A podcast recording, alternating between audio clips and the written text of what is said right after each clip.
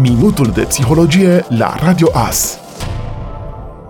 Bine vă găsesc! Astăzi începem minutul de psihologie cu întrebarea unei mămici referitor la situația copilului ei. Amalia întreabă, ce pot face cu Mihai copilul meu?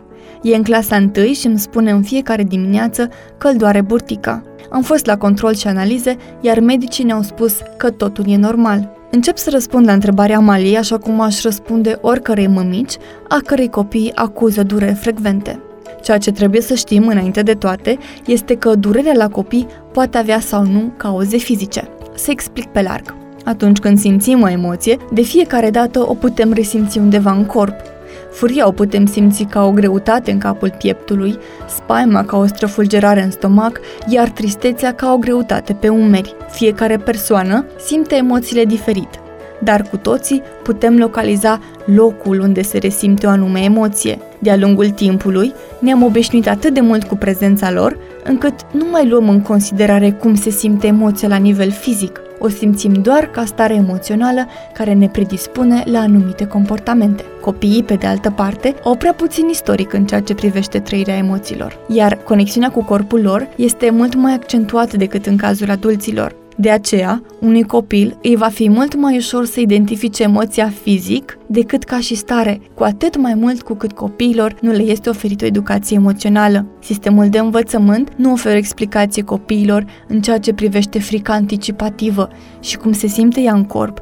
Ca atare, copilul nu are de unde să știe că ceea ce simte el se numește îngrijorare în limbajul nostru. Un copil poate deduce semnificația spaimei, Poate folosi cuvântul frică, însă nimeni nu îl învață cum se simte și ce este preocuparea, frica anticipativă de viitor și ce să facă cu anxietatea pe care o resimte. Ca atare, copilul nu are un cuvânt pe care să-l poată asocia cu starea lui. Nu ar numi o frică, pentru că frica presupune să fie vreun stimul care să-l sperie.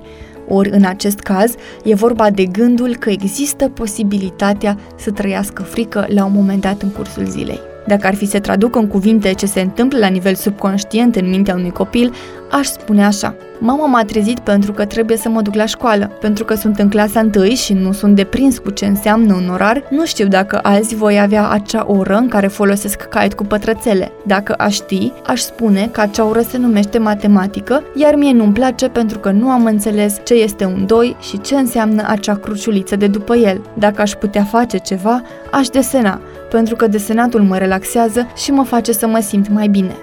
Matematica mă face să simt înțepături în stomac și ceilalți copii râd de mine pentru că nu am înțeles ce înseamnă acea cruciuliță. Oare am azi acea ură numită matematică? Aceasta este traducerea în cuvinte a mecanismului inconștient care se petrece în copil. Acesta nu va spune niciodată, mamă, sunt anxios, pentru că nici măcar mama nu folosește acest cuvânt. Aceasta este dimensiunea educației în majoritatea cazurilor pe care o primesc copiii.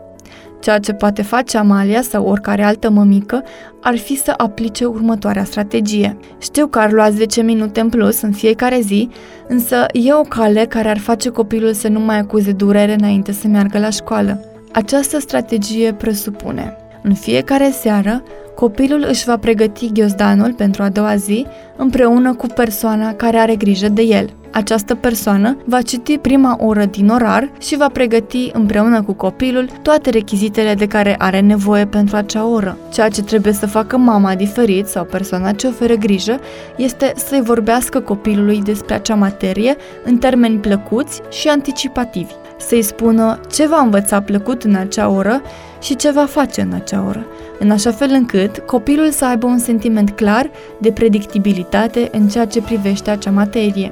Să spunem că a doua oră din orarul pe ziua următoare este ora de matematică, de care copilului e teamă.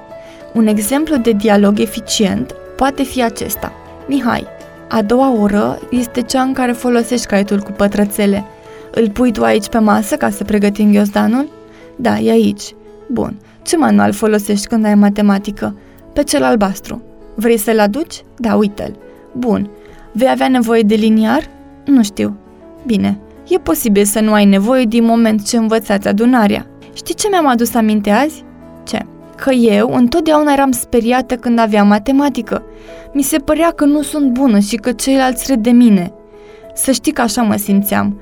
Îmi era frică atunci când învățătoarea ne spunea să deschidem manualele pentru că mă făcea să mă simt mică-mică de tot. Dar știi ce am învățat? Am învățat că mă făceam mică pentru că mi era frică și simțeam durere în burtică. Mai știi cum te durea pe tine când te-a înțepat acea albină? Când eram la bunica? Da, mai știu, mi s-a umflat tot degetul și era roșu. Da, exact așa mă durea și pe mine burtica. Dar am învățat că durerea trece dacă inspira adânc și dacă nu mă gândesc la nimic. Așa îmi trecea durerea.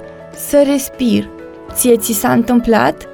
Nu, mie nu, pe mine nu mă doare burtica. Numai când mă trezesc și trebuie să beau ceai din care nu-mi place. De obicei, un copil nu va iniția și nici nu va răspunde onest atunci când știe că are o vulnerabilitate pentru care ar putea fi văzut ca fiind slab. De aceea, ce putem face ca adulți este să aplicăm această modalitate prin care să le povestim copiilor cum am trecut noi peste provocările pe care ei le-au de trecut. Povestea nu trebuie să fie 100% adevărată, dar este esențial să includem în poveste soluția pe care o știm potrivită pentru ei. În felul acesta îi ajutăm cu rezolvarea potrivită, fără să simtă vreo presiune ca au ceva de îndeplinit. Sper că această strategie de organizare a ghiozdanului într-o manieră care pregătește copilul pentru a doua zi să vă ofere mai multă liniște și mai puține dureri de burtică. La cât mai multe ghiozdane făcute cu plăcere și la cât mai puține dureri de burtică. Vă salut și ne auzim cu bine data viitoare! Ați ascultat Minutul de Psihologie, realizat de consilierul personal Miruna Calbor. Dacă doriți să aflați mai multe informații despre subiectul zilei de azi sau vreți să intrați în conversație, accesați pagina de Facebook Consiliere Personală Târnăveni. Iar dacă vă doriți un răspuns personalizat, nu uitați că acum avem un centru de psihologie în Târnăveni, situat în centru, mai exact pe strada Republicii numărul 74C, în spatele băncii Raiffeisen.